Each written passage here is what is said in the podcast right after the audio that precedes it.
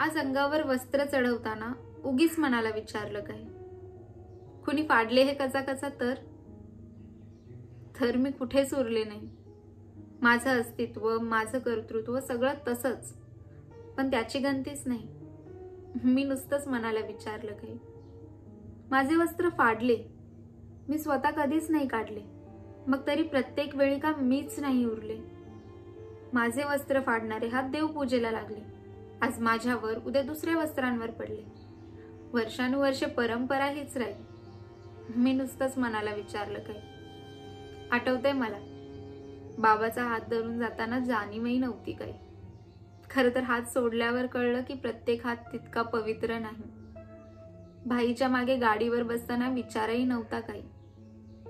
गाडीवरून उतरल्यावर कळलं की प्रत्येक जागा तितकी सेफ नाही. तू नेहमी म्हणायचीस सांभाळून राहा. दुनिया चांगली नाही. त्याचा अर्थ आज कळतोय आहे सगळेच नसतात बाबा किंवा भाई असतात अंगावरची ओढणी खेचणारेही काही. सगळ्याच हातात नसते राखी.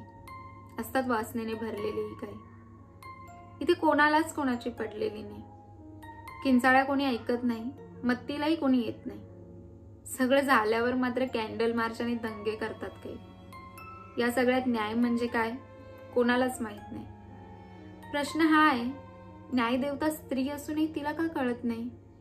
की वासनेच्या या बाजारात लुटली गेली ती. काय करणार? सगळं दिसत असूनही कोणी काही बोलत नाही. ती तर बिचारी तिला तर दृष्टीच नाही. चेहरे बदलतात फक्त. व्यथा काही बदलत नाही. वनवे पेटतात वनवे विजतात अरुणा ते निर्भया. नावं बदलतात फक्त. कथा काही बदलत नाही.